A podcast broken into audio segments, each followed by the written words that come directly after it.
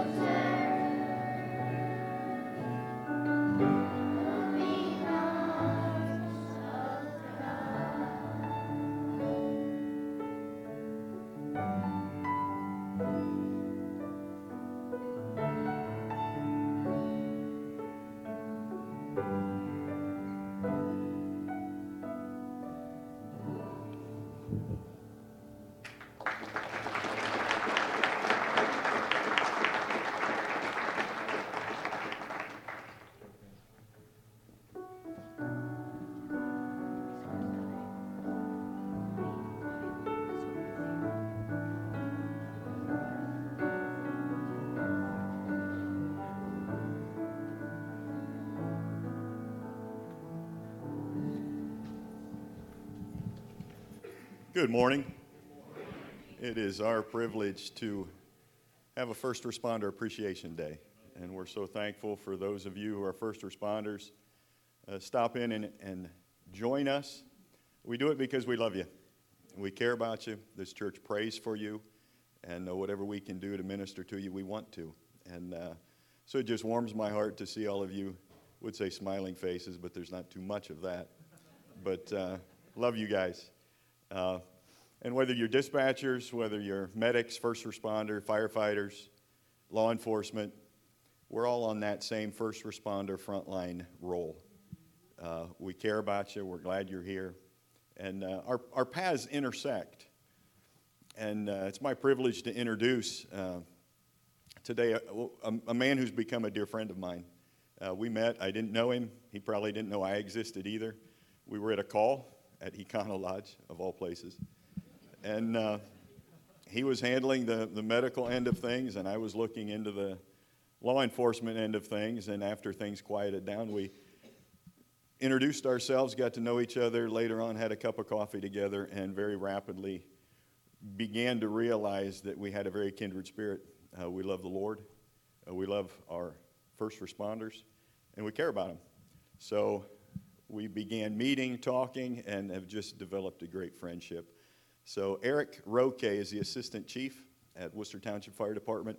Brother, if you would come, we'd love to, you to hear what you have have for us, what God's laid on your heart. So thank you so much for joining us, and welcome.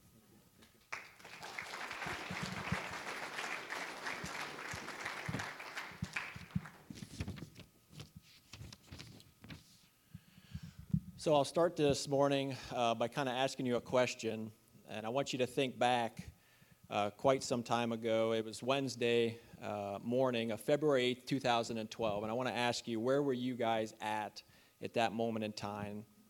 February 8th, 2012. What were you doing? What routine did you have? Were you working? Were you going to school? Were you dropping the kids off?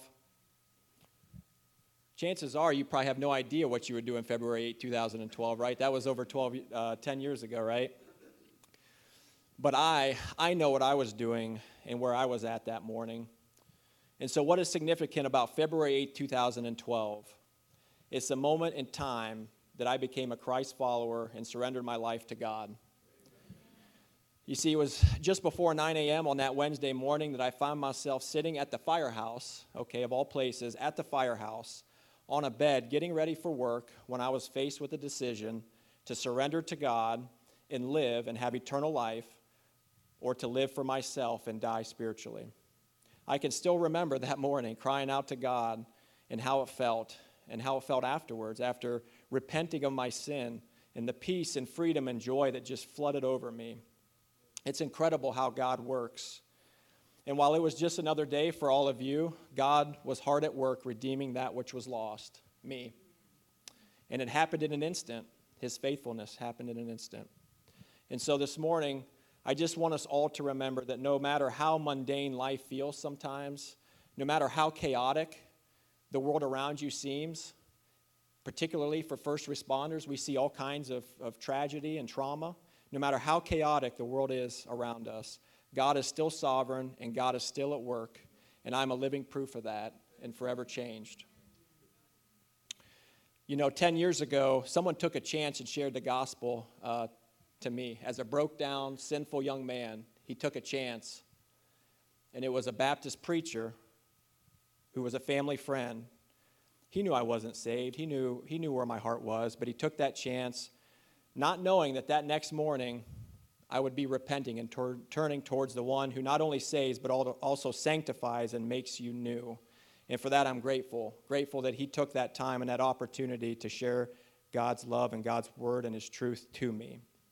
And so you just never know at a gathering like this the difference that it can have and, it, and that it can make, and the difference that you can make. And so just keep that in mind, uh, not just for this morning, but as we live our lives. And this is as much a reminder for me as it is to all of, all of us here this morning.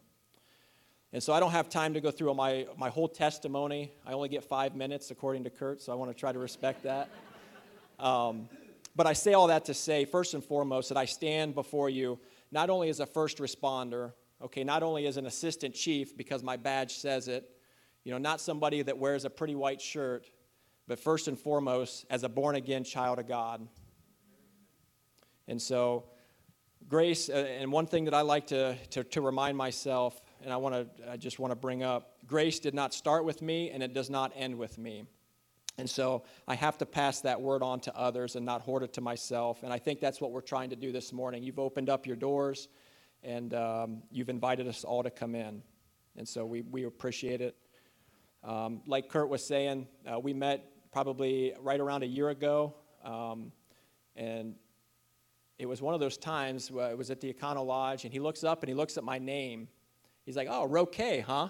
And I'm like, "Oh boy, nobody knows how to pronounce that name unless you know, unless you know somebody." So I'm like, "How do you know me, right?" Uh, as it turns out, um, he's good friends with some family members, and just like he had said, we we got together, um, had coffee. Uh, it wasn't, a, you know, it was a couple months until I reached out to him.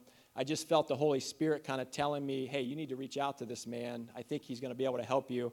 Um, I was kind of struggling, you know, how to how to bring Christ in, in, in my workplace and, and those types of things. And so I met with Kurt, and uh, come to find out, we share a lot of the same values uh, and vision uh, in regards to first responders, like he had mentioned already.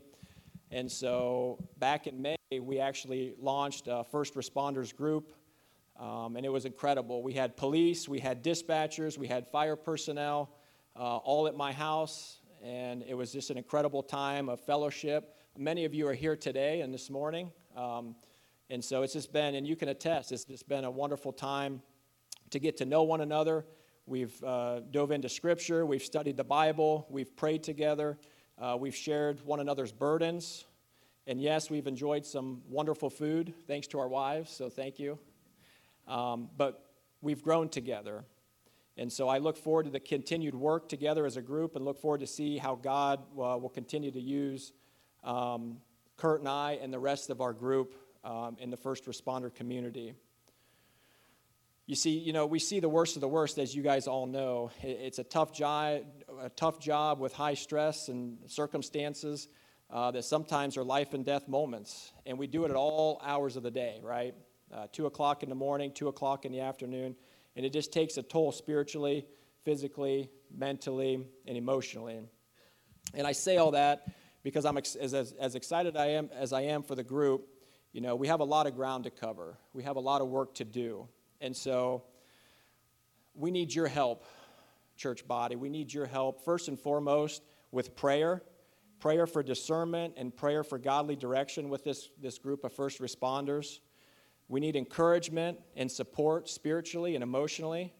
You know, things like this morning are exactly what we need, and we need that fellowship. And I, again, I just want to thank you uh, so much in closing. Uh, just continue to pray for our men, pray for the, for, pray for Kurt as he continues to kind of help lead us. Um, as he continues to, to work out with fear and trembling what God has put on his heart, I pray that you just continue to pray for him, pray for our group, uh, pray for first responders all over, and pray for our families, okay? Um, being a first responder is really tough on the family unit, as many of you guys know. Um, and so continue to pray for our family. Not only do we need God's provision, but we need our family support as well. And so it's very, very important that we, we stay unified in that. And so I just want to thank this church body for hosting this lovely event and inviting the community of first responders. And uh, even though my family and I, we don't attend here, um, it means a lot for me to come in, and it means a lot that you guys are reaching out uh, to a people that so desperately need to hear uh, the truth of God's word, be encouraged, and be loved. So thank you so much for having us.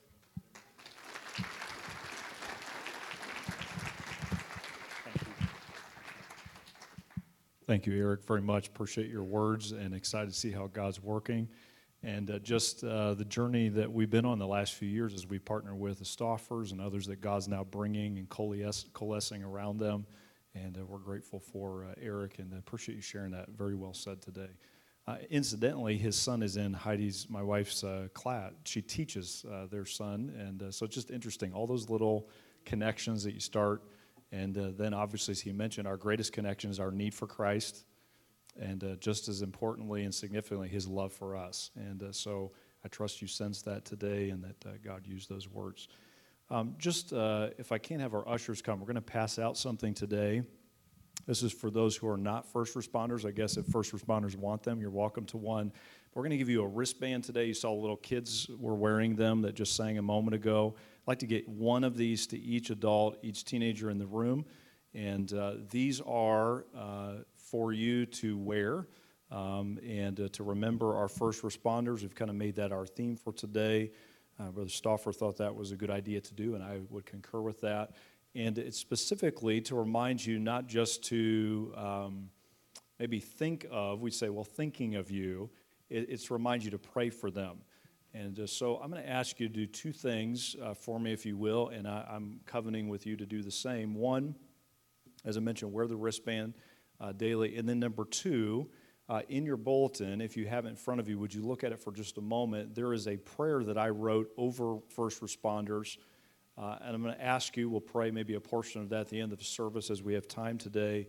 But in there are four sections, if you notice in the bulletin, where we pray for their family, um, we pray for their spiritual well being, and, and the list goes on, those different areas community, emotional health, family, as was just mentioned by uh, Eric, Brother Eric there, and then spiritual health. Um, and what I would ask you to do is weekly through the end of the year, they're coming into some very busy seasons uh, over the holidays, especially, that through January 1st, so New Year's Day, that weekly, four times in that week, you pray through one section. So if you can choose four days in your week, for example, on Monday of this coming week, you could pray on their relationship with the community uh, and how they interact with the community. And then maybe on Tuesday, pray for their emotional health. But trying to hit those four boxes once a week. Uh, our church, we're going to try to do that together. Uh, so I'd ask you to partner with me in that. The band, the wristband just gives you kind of a visual reminder of that. Does that make sense what I'm asking and encouraging you to do? So once a week, pray over the first section, once a week over the second, and so forth, and try to get that through that four days in the week. Maybe pray through that as a family.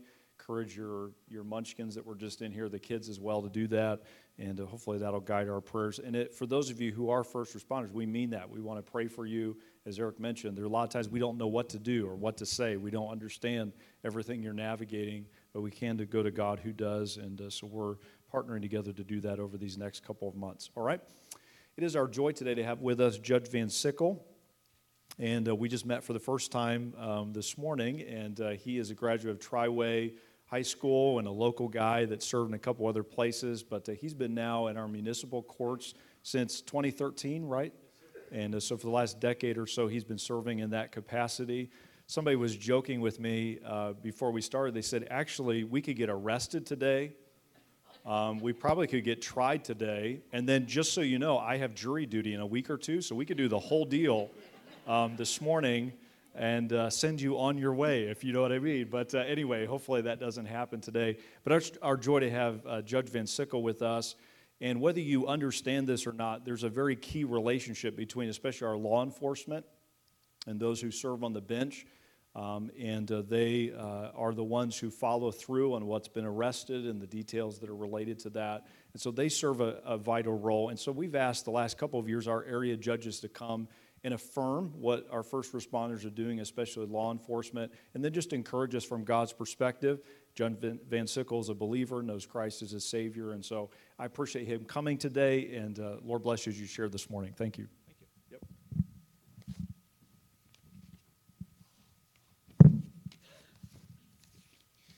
Well, now that I find myself behind the pulpit on a Sunday morning, I do have to make a confession.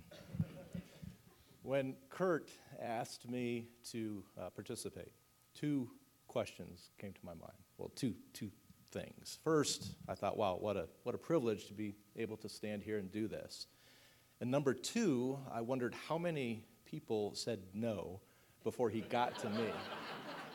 I, I don't know, but I'm glad to be here. Thank you. Uh, thank you for this uh, time. But as I spent some time thinking about uh, just what, uh, how we say thank you to first responders, I was thinking about the words, and I landed on the word first. And that's an important word because first is something important. It denotes, uh, obviously, being the first one to go, and being first is not always easy, it's not always safe. And uh, I was, excuse me, I was thinking about when I was uh, in elementary school. We were playing out alongside of a highway, and there, there was a drain pipe that was going under the highway. And the group of guys that I was with had decided that someone must crawl through the drain pipe to get to the other side. Now, you could cross the road and get to the other side without any problem, but we decided someone must crawl through it. And we had quite a vigorous debate over who should be first. Because deep down, we all knew it wasn't safe and it wasn't, uh, there was the unknown. It was dark, it was long, it was dirty. I'm glad to say I survived. but, but being first isn't safe and it's not easy. And for, for the youth, this was the 80s. We didn't have cell phones. That's what we did. We played along highways and But, um, you know, when you think about being first and the, the uh, honor that goes with being first, think about this. Almost everybody in this room probably knows the name of the first person to walk on the moon. Right? Does anyone know the name of the last person to walk on the moon? 1972. Harrison Schmitt. Only 12 people in the history of the world have walked on the surface of the moon and nobody knows that guy's name because he wasn't first. So there's, there's honor associated with being first. Now, I, I am here to say thank you to our first responders, not just simply out of theory, but I'm going to take a few moments and just share a personal experience. About five or six years ago, my parents were involved in a serious auto accident, and it very nearly cost them their lives. They, uh, they were taken to the emergency room, and I was notified. And as I was arriving at the emergency room, the Lifelight helicopter was approaching. And as I went into the emergency room, my, my mother, who was injured more severely, was, was in the emergency room, and she was literally uh, in, in one of those situations where, unless she gets to a major trauma center in about one hour or less, she is going to die. That was pretty apparent to everybody. And now I have to say something to her. And I, I wish I could say that I said something meaningful, something remember, you know, something you would remember. But what I told her was don't worry, the helicopter is landing. That's first responders. She's alive today because of first responders. And today it amazes me that there are so many people who stand ready to do those type of things. So, on behalf of all of us, but me personally, thank you. The last thing I want to say, last thing I want to say, is that uh, we all need a first responder. God's word tells us that apart from Jesus Christ, we are perishing. We need a first responder. Now, we don't dial 911 to get that first responder. That first responder, Jesus Christ, will not come with lights and sirens. Matter of fact, it'll be the opposite. Probably a still, small voice. But today, if you are perishing and do not know Jesus Christ, today is a good day to place that call. Thank you.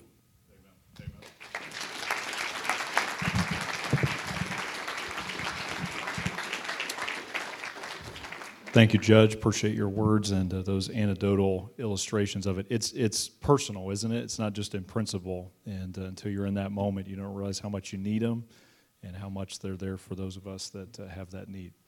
All right, let's stand together. We'll sing a couple more songs together of worship, and then Brother Stoffer will come give us our teaching from God's Word today.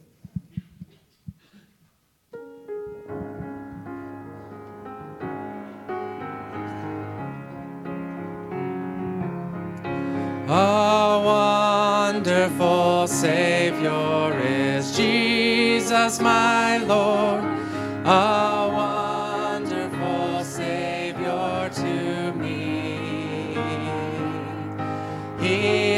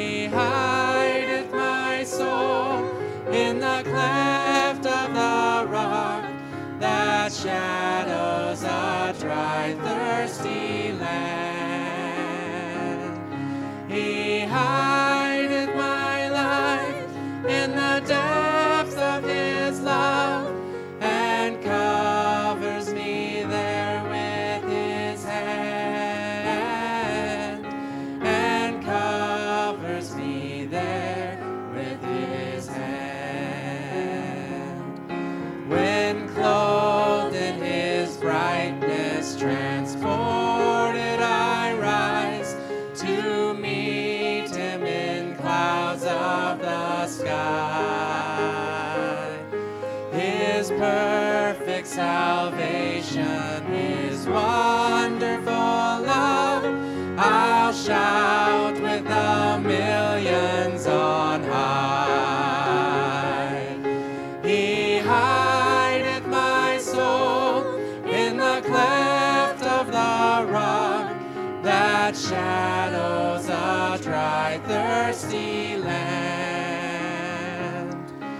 He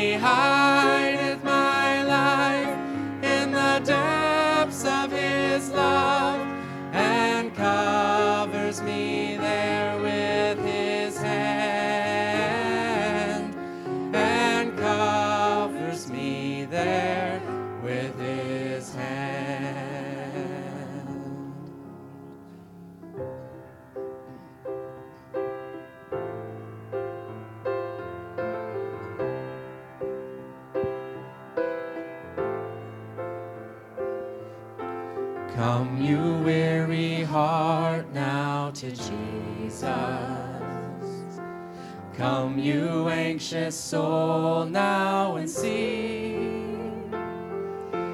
There is perfect love and comfort in your tears. Rest here in his wondrous peace. Oh, the goodness, the goodness of Jesus. Satisfied,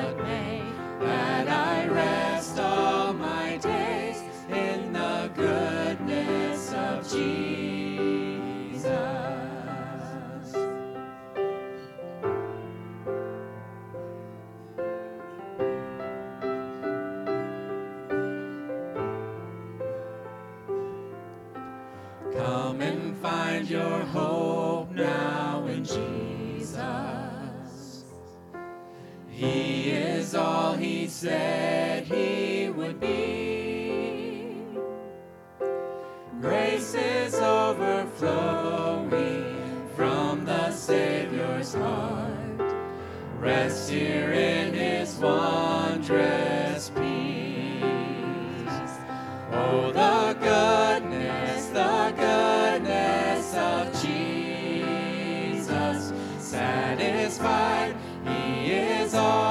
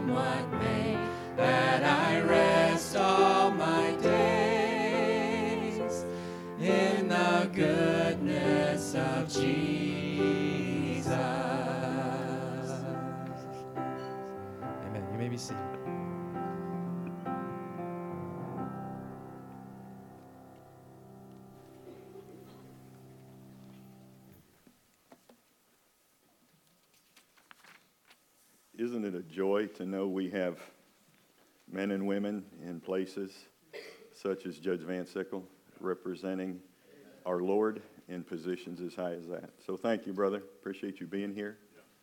Uh, and it has been a delight to get to know uh, Eric and his family. Uh, I found out he had three boys. Now he's we're a little further down the, the road than Mr. Roque is, but we have three boys, so it's fun to when we got to meet him and his wife and the kids. It was pretty exciting, and uh, it was how Levon met Eric was actually really exciting. We uh, Eric and I got to know each other. We'd have breakfast here and there. It's like, sweetie, we got to get together with this couple. They seem like special people. Well, last year we had a uh, praise and pie fellowship in November. On our way home from that, this deer decided to total my truck. so we're, it's hard to drive with all your airbags off. If you've never tried it, it is, it is really a challenge. But we got pulled off side of the road, and, and uh, Wooster Township responded, and Eric was there. It's like, hey, I want you to meet my wife. And he's like, Kurt, I really didn't think this is how all this would happen. No, I didn't either. But Uh, but what a dear man in his life. Uh, take your Bibles, if you would, and turn to Acts chapter 10. Acts chapter 10 will be our text today. And when you, when you have an opportunity to speak like this, you, you've been wading in this text individually for weeks and perhaps months. And I'm trying to remind myself that y'all haven't been. So I'm going to try to bring us all together where, where my brain has been. There are two characters in this text primarily the Apostle Peter and a Gentile, and Gentile is just a non Jewish person, which most of us, I would be Gentile. A Gentile named Cornelius. But when we look at a text of Scripture, it's, it's important for us to remember who is the main character. It's not Peter and it's not Cornelius, it's God. Anytime we go to Scripture, what is God doing is what we need to be thinking and how we need to be examining the text. This text is no different. So, to catch us all up on what is going on in Acts chapter 10, let's go back to the Garden of Eden, which is a, I mean, we're going to race clear to Acts 10 real fast. Garden of Eden, Adam and Eve, they populated the earth. Many, many people came. And God, as sin entered, God decided that He was going to bring salvation. So, in order to reveal Himself to us as people, He chose the Jewish nation. He chose the children of Israel to reveal Himself. So, He picked these people. And the Old Testament is just what is God doing with these people? The Jewish nation, this history of the Old Testament, they had prophets, they had priests, they had kings, and all of those examples, all of that history is pointing to this Redeemer that would come that would save us, this Messiah, this way of salvation. That's what the Old Testament is pointing to. Well, Jesus Christ, as Judge Van Sickle reminded us, is that Messiah, is that way of salvation. He came through what people? The Jewish people. So, as Christ came as a Jew, his 12 apostles were Jewish. They ministered to, once Christ ascended and went to heaven, they were ministering to Jews. And yet, even in the Old Testament, we're pointed to the reality that Jesus Christ was going to be the Savior of the world. That's what's happening in Acts 10. It hasn't happened yet. The Jewish people had the Savior, the Gentiles did not. And these two worlds are about to collide. That is Acts chapter 10. Acts chapter 10. Let's read the first eight verses to get us started. There was a certain man in Caesarea called Cornelius, a centurion of the band called the Italian Band, a devout man, and one that feared God with all his house, which gave much alms to the people and prayed to God always. He saw in a vision, evidently about the ninth hour of the day, an angel of God coming into him, saying unto him, Cornelius. And when he looked on him, he was afraid and said, What is it, Lord? And he said unto him, Thy prayers and thine alms are come up for a memorial before God.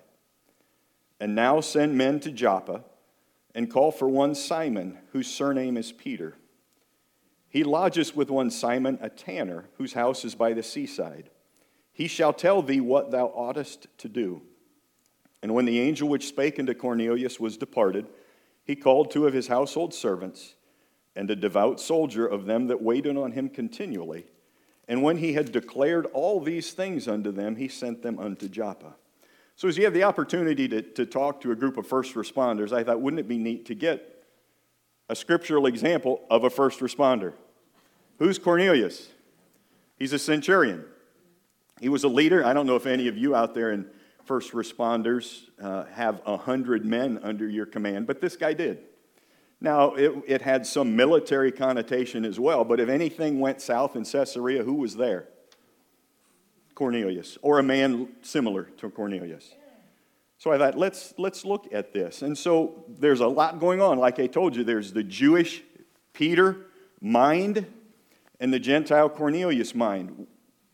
We're going to look at these, this chapter through the lens of Cornelius. Much could be said about what God did in Peter's life to bring him to recognize this point, but we're going to look at this through the eyes of Cornelius. Verse 2, it tells us a little bit about him. He was a devout man, he was religious, he was pious. He wasn't sloppy, he wasn't self absorbed, he was mindful of these things. He feared God. He had a profound reverence for God. He gave much alms, it tells us. So he had great mercy and compassion and compassion for the poor. Very tangibly, he gave to the poor. And he prayed. Always. So he recognized his need under God. That's who this man was. And if you'll let me flip ahead to verse 22, Cornelius's men introduced him this way. He's a just man, one that fears God, and of a good report among all the nation of the Jews. So that's who this Cornelius is. Would you love to have him as a neighbor? Absolutely. Absolutely, you would. And yet, this is who he is. He was praying about the ninth hour, which is about three o'clock in the afternoon. And this angel comes and says, Cornelius. Now, mind you, Cornelius is who? A centurion with a hundred men under him. A messenger of God comes to him, and he responds like a child. What is it, Lord? So I, I, stopped as I was studying that. I said, Boy, isn't it odd in our day today? People speak as though they visited an angel, and we high fived and we had a chat. Mmm. Not the messengers God sends. Here you had a man of great authority, and he looked on him and was afraid and said, What is it, Lord? In verse 5 and 6, it says, Now send men to Joppa, call for Simon, whose surname is Peter. He shall tell thee what thou oughtest to do. Peter is going to be summoned to Cornelius. But Cornelius here is told what you're doing, your prayers, your alms, your devotion, your fear of God, God sees that. But you're missing something. So you call for this Peter, he'll come and he'll help you see what you're missing. That's where we are in this, in this text. And how did he respond? When the angel which spake unto Cornelius was, Cornelius was departed, he called two of his household servants immediately. God is telling me there's something I need to do. When am I going to do it? Right now. Right now. Cornelius takes two servants and a soldier that waited on him continually, sent them to Joppa. Go find Simon Peter. He's supposed to come tell me what I ought to do. So they went. Now, verses 9 to 23, for the sake of time, like I said, we're going to focus on Cornelius. 9 to 23 is, is Peter, what God is doing in Peter's life, because Peter is a Jewish apostle for Christ. Christ is a Jew, this is for Jews. But God is about to send him to a Gentile. So God did a lot of amazing things in Peter's life to bring us to verse 24, where we're going to pick up our reading again okay? In your own time, it was, it's a beautiful story to look through. But our first point this morning would be Cornelius' immediate response. Angel says, Go get Peter, done. Immediately, we're going to obey. In verse 24 is where I got our title for this morning an expectant first responder. Verse 24 reads In the morrow, after they entered into Caesarea, this is the group the, uh, Cornelius' servants and Peter's group coming into Caesarea. And Cornelius waited for them. He had called together his kinsmen and friends. Oh, would you have done this?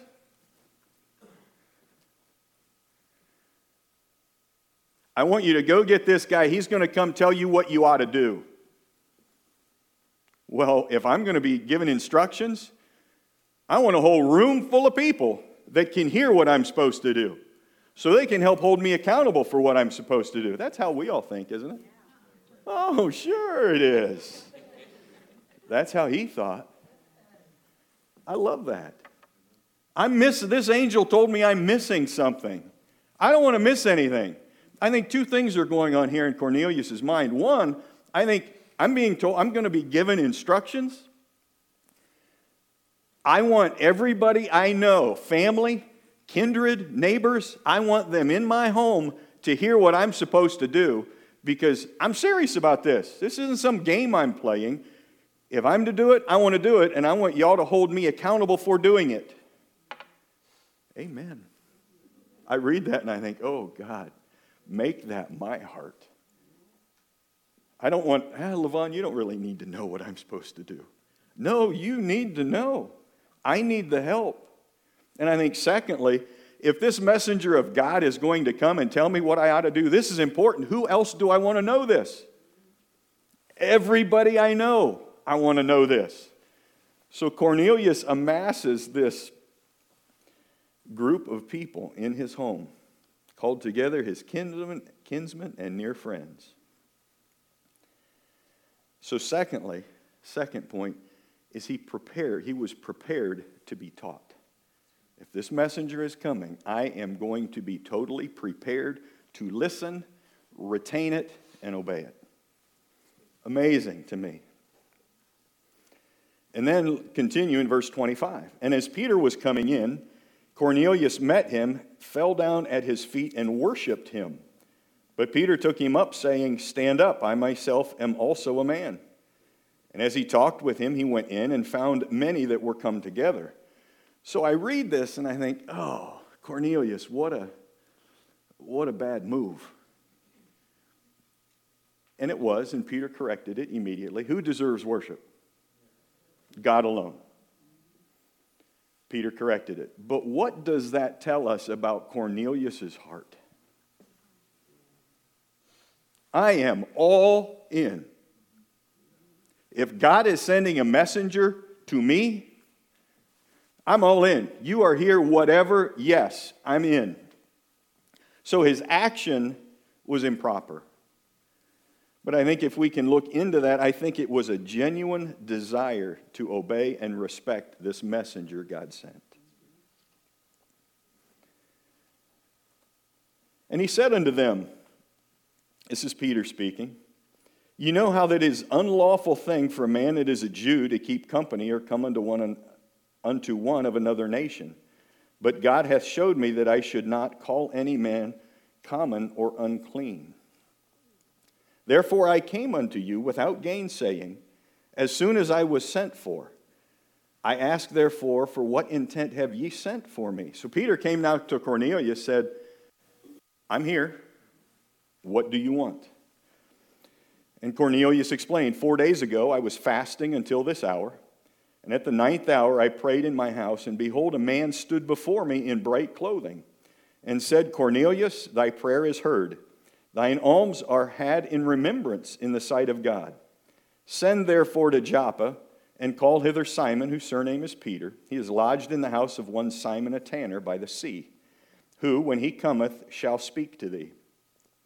Immediately therefore I sent unto thee, and thou hast well done that thou art come. Now, therefore, all we are here present before God to hear all things that are commanded of thee of God. So Peter asked Cornelius, What do you want? Well, I was fasting. God told me to send for you, and you did good obeying to come. We're all here to listen. Tell us what you'd have to say. Wow. Wow, and this, this is a Gentile. This is a first responder. This isn't some willy nilly guy that we think, oh, yeah, that's just. No, no. But this guy knew his sustenance is in God, and God just told me there's something I need that I don't have. And I want to know what that is. So they were positioned to hear. Verse 34 Then Peter opened his mouth and said, Of a truth, I perceive that God is no respecter of persons. That's new for Peter.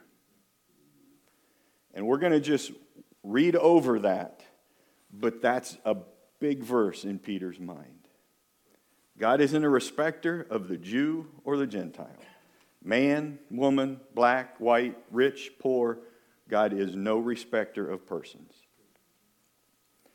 But in every every nation, he that feareth him and worketh righteousness is accepted with him. The word which God sent unto the children of Israel, preaching peace by Jesus Christ, he is Lord of all. Cornelius, you're sitting down. You're wanting to hear what God has for me to say. Here it, here it begins. Jesus Christ is the one who gives us peace. Are we in a land now that lacks peace? We are. In our own lives. We can look outside across the tracks and say, yeah, there, that's. And I, I it's even in, in, in uh, the Beat, in, in uh, God's, or Christ's Sermon on the Mount. He called, blessed are the peacekeepers. They should be called the children of God. Well, that's cops. We're peacekeepers, yeah. Are we really? When, when we leave a domestic, is there peace there? Or did you just stop the war for a moment? This is talking about peace. Peace with God. That no matter what happens today, tomorrow, ever, we have peace with God through, there's one way it's through Jesus Christ. The word I say you know, which was published throughout in verse 37, all Judea and began from Galilee and after the baptism which John preached, how God anointed Jesus of Nazareth with the Holy Ghost and with power, who went about doing good and healing all that were oppressed of the devil, for God was with him. And we are witness of, of all things which he did, both in the land of the Jews and in Jerusalem, who they slew and hanged on a tree. Him God raised up the third day and showed him openly. So God anointed this to be the one who went about doing good, healing those oppressed with the devil. And the world responded how? They killed him they slew him and hanged him on a tree. They crucified him on the cross. But he was the Prince of Peace. He was the plan, the Messiah, the one through whom salvation was to come. So death could not hold him. Three days later, he rose from the dead. Cornelius, you might know these as facts but you need to do business with these realities. Through Jesus, we can have peace with God. Through Jesus, he was anointed by God. He paid the penalty of sin on the cross. Then in verse 42, and he commanded us to preach unto the people and to testify that it is he which was ordained of God to be the judge of the quick and the dead. So, who is this Jesus? Cornelius? He is the judge of the quick, which is what? The quick is the living. So Jesus is the judge of the living and the dead. That's pretty much all of us. So through Jesus, we have peace with God. Through Jesus, we have remission of sin at the cross. And He is our judge everyone's judge. Verse 43 To him give all the prophets witness that through his name whosoever believeth in him shall receive remission of sins. All the prophets, what is that talking about? All that Old Testament, those prophets that foretold this and, and instructed this, all of that was pointing to who? Jesus. All of that was pointing to him. That whosoever believeth in him. You listening, Cornelius? You give alms, you do a lot of neat things, but you don't have you don't get this. I'm trying to help you. Whosoever believeth in him shall receive remission of sins. And then a wonderful verse is the next verse. While Peter yet spake these words, the Holy Ghost fell on them which heard. And they of the circumcision which believed were astonished. As many as came with Peter, because that on the Gentiles was also poured out the gift of the Holy Ghost. Well, how did Cornelius respond to this new information that he didn't know before? He believed. He believed. And God demonstrated that by giving the Holy Spirit, just like happened to the Jews. So, as God was working all of this, the Jewish nation, the Gentile nation, boom, Christ is to go to all the world. This, Christ, was what Cornelius was missing. Many in our days are missing this. Remember how Cornelius was described? It's not about the good things, Cornelius, you may do. Cornelius did good things. It's not about the religion you may have. Cornelius was religious. It is not about the money you give to the poor. Cornelius gave money to the poor. It's not about your profession. He ministered to people in, in just, with justice. It's about what will you do with Jesus? The peace of God comes only through Jesus. John 14, 6. I am the way, the truth, and the life. No man will come to the Father but by me. There's one way. God made that way. And Cornelius was in the midst of it, but he didn't know that. My prayer is that you're not in the midst of that and don't know that.